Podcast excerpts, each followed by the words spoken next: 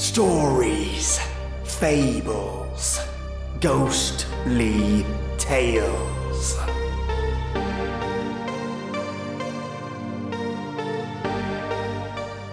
An old woman has a sister whose bestowed gifts drive her to insanity.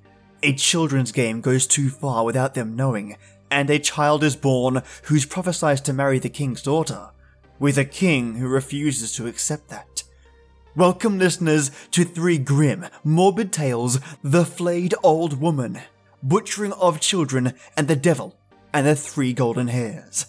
I have my tea right in front of me. Mm-mm-mm. English toffee this time, and I'm loving it. It's a butterscotch tea with a hint of caramel and the earthiness of black tea. Oh my god, delicious. Yum. Pour yourself your own tea, mates. Relax wherever you are. And let's listen to some tales suitable for the campfire.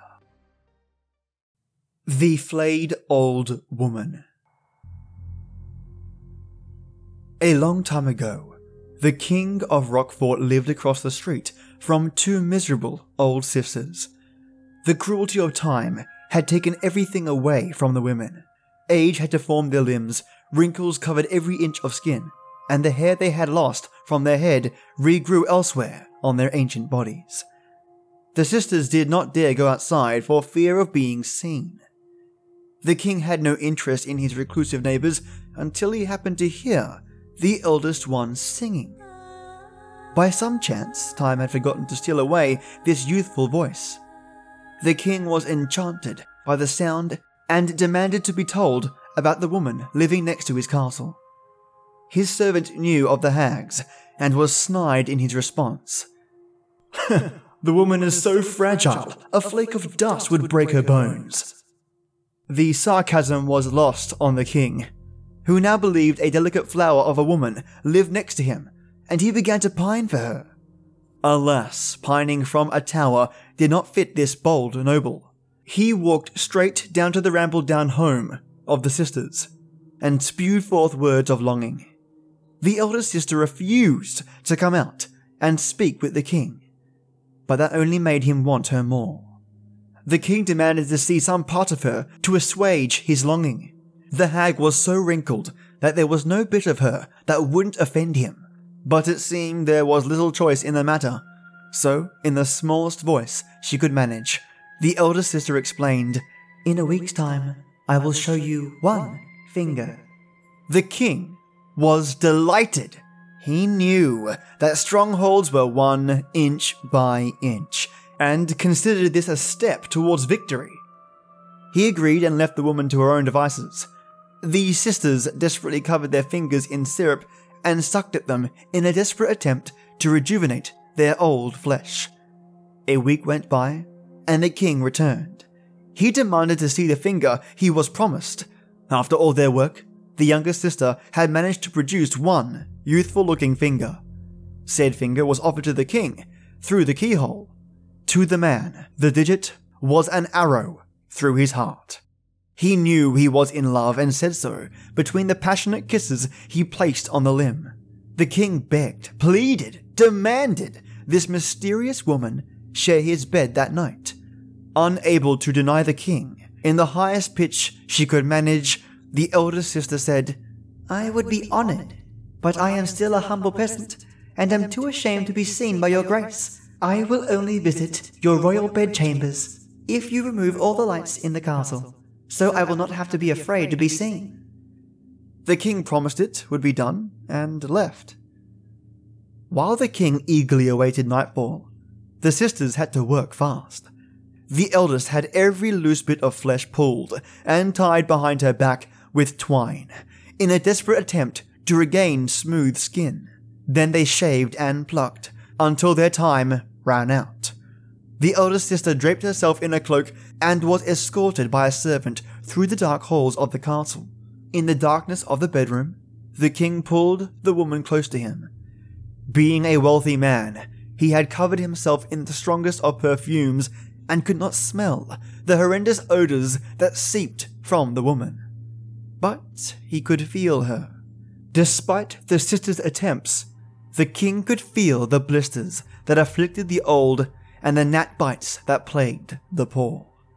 As they coupled, the king had expected to ride a fine Spanish galleon, only to find himself on a barnacle ridden old tub. Finished, the old woman fell asleep. The king pulled out a flint and candle and looked up at his lover's face. He was horrified. He had wanted a nymph and instead found himself a gorgon. He quickly called the guards. They seized the poor hag from the bed and carried her towards the window. She begged for mercy. She had no desire to deceive the king, but he had asked her to come. The king did not care, and she was thrown out the window. By some miracle, the woman did not die upon the rocks below the tower.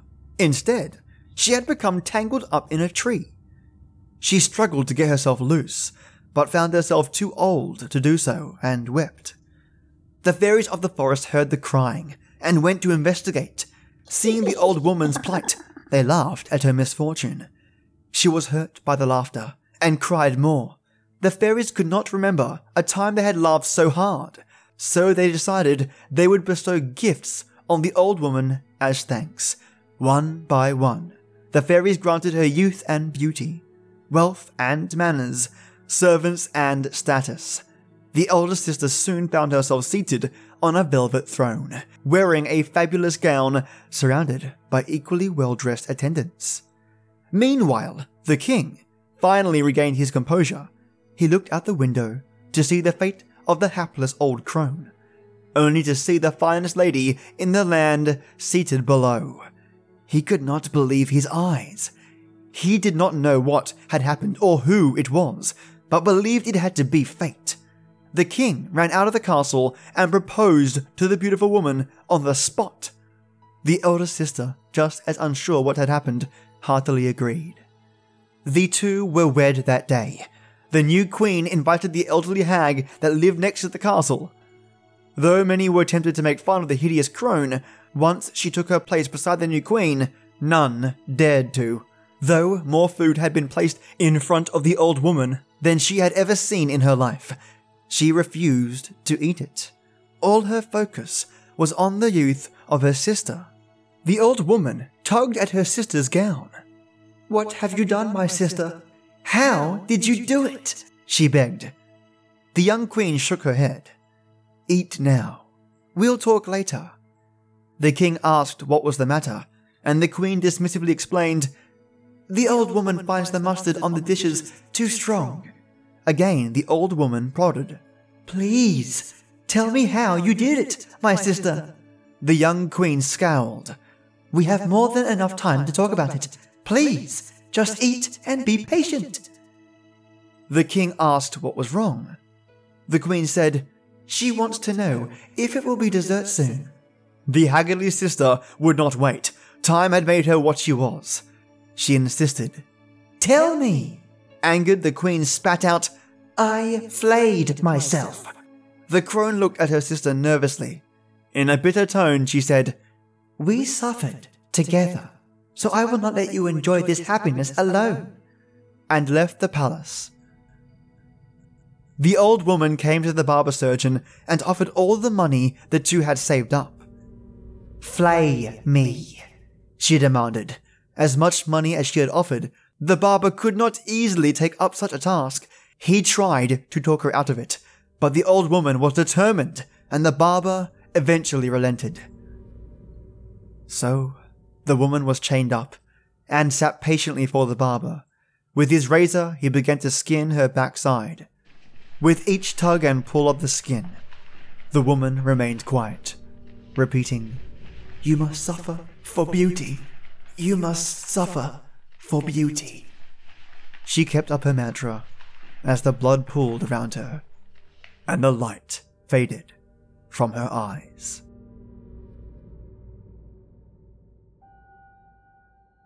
This story was by the Let's Talk Story, Tumblr.com, titled The Flayed Old Woman. Goodness. Gory and gross. Perfect for Halloween, right? Now to our next one. So this one is actually from the Brothers Grimm. What makes this one really interesting, it's a two part story, very short, and it's taken from two separate sources that talk about the same story, and translated from German. The title is How Some Children Played at Slaughtering. And I'm going to attempt the German title because why the heck not, right? Alright, all my German listeners, or all those that know German, let me, like this story, unfortunately, butcher your language. Kinder Schlachtens miteinander gespielt haben. Gosh, I'm waiting for my German listeners to cringe. But let's get to the story. How some children played at slaughtering. Part 1. In a city named Franeker, located in West Friesland, some young boys and girls between the age of 5 and 6 happened to be playing with one another. They chose one boy to play a butcher, another boy to play the cook, and a third boy was to play the pig. Then they chose one girl to be a cook and another girl her assistant. The assistant was to catch the blood of the pig in a little bowl so they could make sausages. As agreed, the butcher now fell upon the little boy playing the pig, threw him to the ground, and slit his throat open with a knife. While the assistant cook caught the blood in her little bowl, a councilman was walking nearby and saw this wretched act. He immediately took the butcher with him and led him into the house of the mayor, who instantly summoned the entire council. They deliberated about this incident and did not know what they should do to the boy, for they realized it had all been part of a children's game. One of the councilmen, an old wise man, advised the chief judge to take a beautiful red apple in one hand and a Rhenish gulden in the other. Then he was to call the boy and stretch out his hands to him. If the boy took the apple, he was able to be set free. If he took the gulden, he was to be killed. The judge took the wise man's advice, and the boy grabbed the apple with a laugh. Thus, he was set free without any punishment. That's part one of the story. Now, the reason why they chose an apple and basically currency is that if the child picked the gold, it would then be inferred that the child would know what value is and had a grasp of basic concepts of what value is, so human life being one of those. The fact that he took the apple was alluding to his innocence and naivety, which is why they let him go free. Now let's listen to part 2. There once was a father who slaughtered a pig, and his children saw that. In the afternoon, when they began playing, one child said to the other, You be the little pig, and I'll be the butcher. And he then took a shiny knife and slit his brother's throat. Their mother was upstairs in a room bathing another child when she heard the cries of her son. She immediately ran downstairs. Upon seeing what had happened, she took the knife out of her son's throat and was so enraged that she stabbed the heart of the other boy, who had been playing the butcher. Then she quickly ran back to the room to tend to her child in the bathtub, but while she was gone, the child had drowned in the tub. Now the woman became so frightened and desperate that she did not allow the neighbors to comfort her, and finally hung herself. When her husband came back from the fields and saw everything, he became so despondent that he died soon after. Yep, morbid as all hell. Two very similar stories from the same writers but written in a different way. Absolutely fascinating. I also have around seven stories about Red Riding Hood, all different variations, all from different countries. I think I'll do an episode on that as well at some point. And now on to our last story. This particular story is a childhood story of mine. I watched it on The Storyteller, and it went under a different name. It went under Luck Child. In this case, this story by the Brothers Grimm, a darker version, is titled The Devil with the Three Golden Hairs. There was once a poor woman who gave birth to a little son, and as he came into the world with a caul on, it was predicted that in his 14th year he would have the king's daughter for his wife. It happened that soon afterwards the king came into the village and no one knew that he was the king. And when he asked the people what news there was, they answered, A child has just been born with a caul on. Whatever anyone so born undertakes turns out well. It is prophesied, too, that in his 14th year he will have the king's daughter for his wife.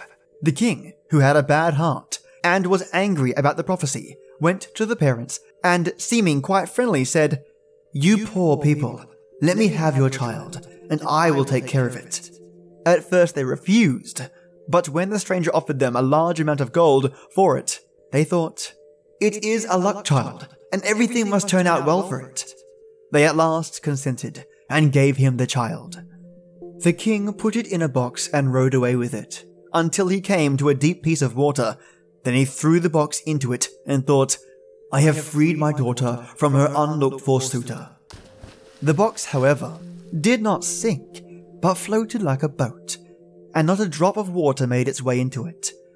And it floated within two miles of the king's chief city, where there was a mill, and it came to a standstill at the mill dam. A miller's boy, who by good luck was standing there, noticed it and pulled it out with a hook, thinking that he had found a great treasure. But when he opened it, there lay a pretty boy inside, quite fresh and lively. He took him to the miller and his wife, and as they had no children, they were glad and said, God has given him to us. They took great care of the foundling, and he grew up in all goodness. It happened that once in a storm, the king went into the mill, and he asked the mill folk if the tall youth was their son. No, answered they. He is a foundling. Fourteen years ago, he floated down to the mill dam in a box, and the mill boy pulled him out of the water. Then the king knew that it was none other than the luck child which had been thrown into the water, and he said, My good people, could not the youth take a letter to the queen? I will give him two gold pieces as a reward, just as the king commands, answered they, and they told the boy to hold himself in readiness. Then the king wrote a letter to the queen, wherein he said, As soon as the boy arrives with this letter, let him be killed and buried, and all must be done before I come home. The boy set out with this letter, but he lost his way, and in the evening came to a large forest. In the darkness, he saw a small light. He went towards it and reached a cottage. When he went in, an old woman was sitting by the fire quite alone. She started when she saw the boy and said, Whence do you come? And whither are you going? I come from the mill, he answered, and wish to go to the queen, to whom I am taking a letter. But as I have lost my way in the forest, I should like to stay here overnight. You poor boy, said the woman. You have come into a den of thieves, and when they come home, they will kill you. Let them come, said the boy. I am not afraid, but I am so tired that I cannot go any farther. And he stretched himself upon a bench and fell asleep. Soon afterwards, the robbers came, and angrily asked what strange boy was lying there.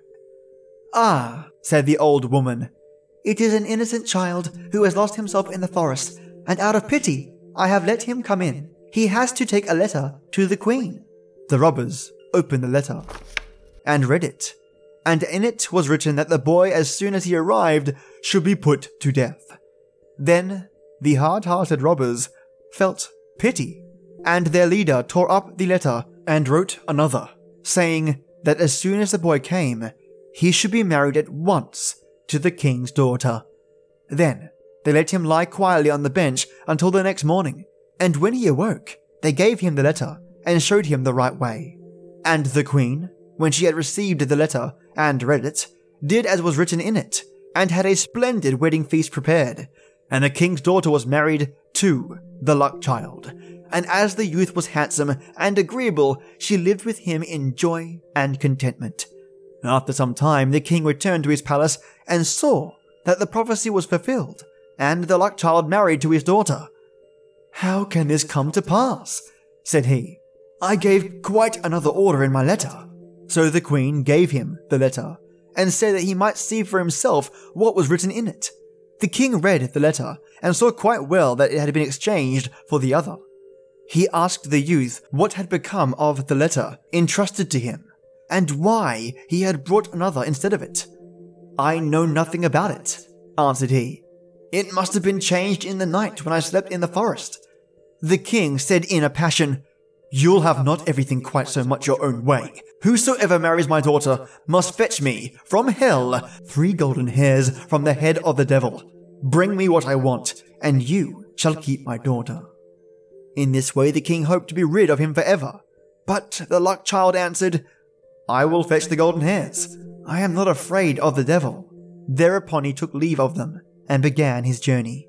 The road led him to a large town, where the watchman by the gates asked him what his trade was and what he knew.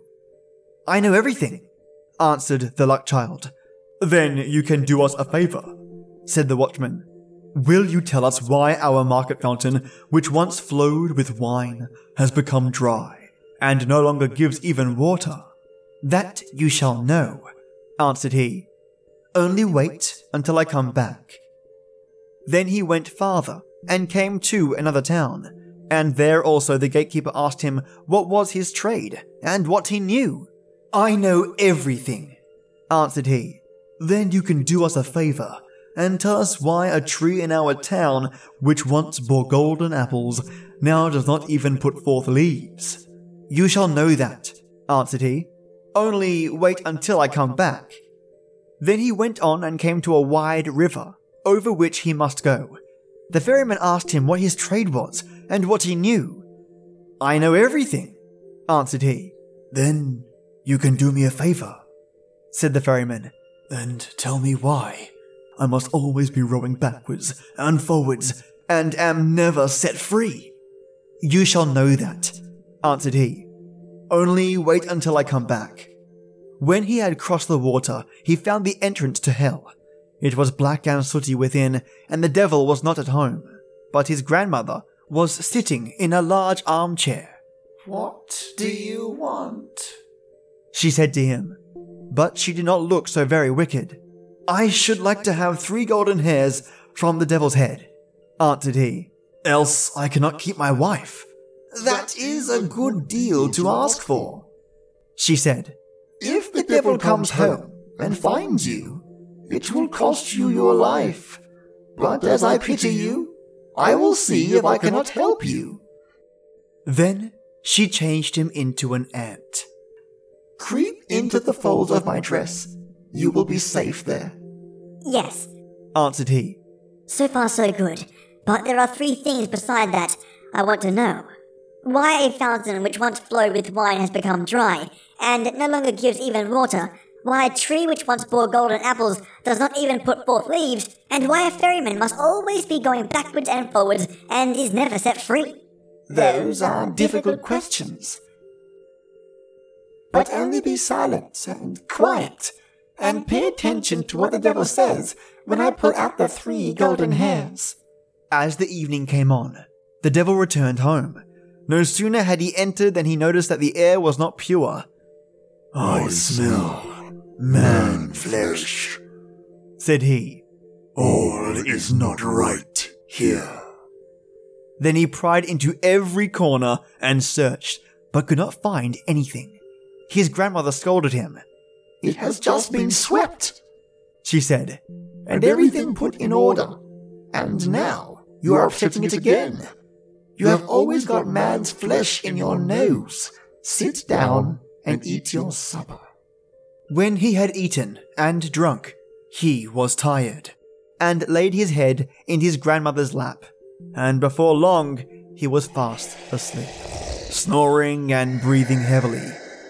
Then the old woman took hold of a golden hair, pulled it out, and laid it down near her. Ow! cried the devil. What are you doing? I have had a bad dream, answered the grandmother. So I seized hold of your hair. What did you dream then? said the devil. I dreamt that the fountain in a marketplace from which wine once flowed was dried up, and not even water would flow out of it. What is the cause of it? Oh, if they did but know it, answered the devil. There is a toad sitting under a stone in the well. If they killed it, the wine would flow again. He went to sleep again and snored until the windows shook. Then she pulled the second hair out. Ah, what are you doing? cried the devil angrily. Do not take ill, she said. I did it in a dream. What have you dreamt this time? asked he. I dreamt that in a certain kingdom there stood an apple tree, which once had borne golden apples, but now would not even bear leaves. What think you? Was the reason. Oh, if they did but know. answered the devil. A mouse is gnawing at the root. If they killed this, they would have golden apples again. But if it gnaws much longer, the tree will wither altogether. But leave me alone with your dreams. If you disturb my sleep again, you will get a box on the ear. The grandmother spoke gently to him until he fell asleep again and snored. Then she took hold of the third golden hair and pulled it out. The devil jumped up, roared out, and would have treated her ill if she had not quieted him once more and said, Who can help bad dreams? What was the dream then? asked he, and was quite curious. I dreamt of a ferryman who complained that he must always ferry from one side to the other, and was never released. What is the cause of it?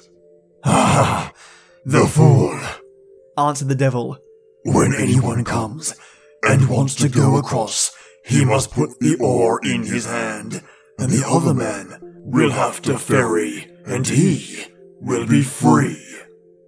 As the grandmother had plucked out the third golden hair, and the three questions were answered, she let the old serpent alone, and he slept until daybreak. When the devil had gone out again, the old woman took the ant out of the fold of her dress and gave the luck child his human shape again. There are the three golden hairs for you, said she. What the devil said to your three questions, I supposed you heard? Yes, answered he. I heard and will take care to remember, You have what you want, said she. and now you can go your way.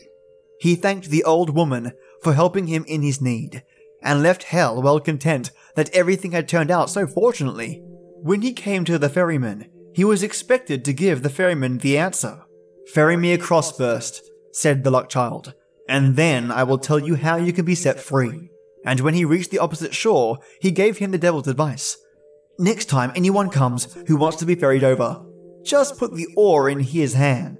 He went on and came to the town wherein stood the unfruitful tree, and there too the watchman wanted an answer. So he told him what he had heard from the devil. Kill the mouse which is gnawing at its roots, and it will again bear golden apples. Then the watchman thanked him, and gave him as a reward two donkeys laden with gold, which followed him. At last he came to the town whose well was dry. He told the watchman what the devil had said. A toad is in the well beneath a stone. You must find it and kill it, and the world will again give wine in plenty. The watchman thanked him, and also gave him two donkeys laden with gold. At last, the luck child got home to his wife, who was heartily glad to see him again, and to hear how well he had prospered in everything. To the king, he took what he had asked for the devil's three golden hairs. And when the king saw the four donkeys laden with gold, he was quite content, and said, Now all the conditions are fulfilled, and you can keep my daughter. But tell me, dear son in law, where did all that gold come from? This is tremendous wealth. I was rowed across a river, answered he, and got it there. It lies on the shore instead of sand. Can I too fetch some of it? said the king, and he was quite eager about it. As much as you like, answered he. There is a ferryman on the river. Let him ferry you over, and you can fill your sacks on the other side. The greedy king set out in all haste, and when he came to the river, he beckoned to the ferryman to put him across. The ferryman came and bade him get in, and when they got to the other shore, he put the oar in his hands and sprang out. From this time forth, the king had to ferry, as a punishment for his sins. Perhaps he is ferrying still. If he is, it is because no one has taken the oar from him. Such a classic tale. You can really see the escalation of the king's attempts to kill this poor kid. And then in the end, the luck child starts to wisen up and effectively kills the king. You know, condemning him for eternity of torture and travel. I mean, the latter isn't that bad, the traveling back and forth, but if that's all you're doing for the rest of your life, yeah, that's torture. A hell in itself. So, really, who are the good guys in this story? The luck child who tortures the king forever, or the king who tries to kill the luck child? both are terrible. Which is just the way I like my stories. So I hope you enjoyed today's episode. There's going to be more unique tales like this, more morbid, far darker as we go along, and stick with me Wednesday for a Halloween October 31st special that I'm working on right now and tomorrow and delivering on Wednesday. Yep, I'm pulling out all the stops. I think this time it's going to be a research topic, all about Halloween, and if I can, some stories behind it. We'll see what I can find. And by all means, my Wiccan friends and my pagan listeners, correct me if I get anything wrong. Because, you know, that way everyone learns. So, for my listeners in the US, have a great Monday morning. And for my listeners down under, have a creepy licious evening. And as always, till next time.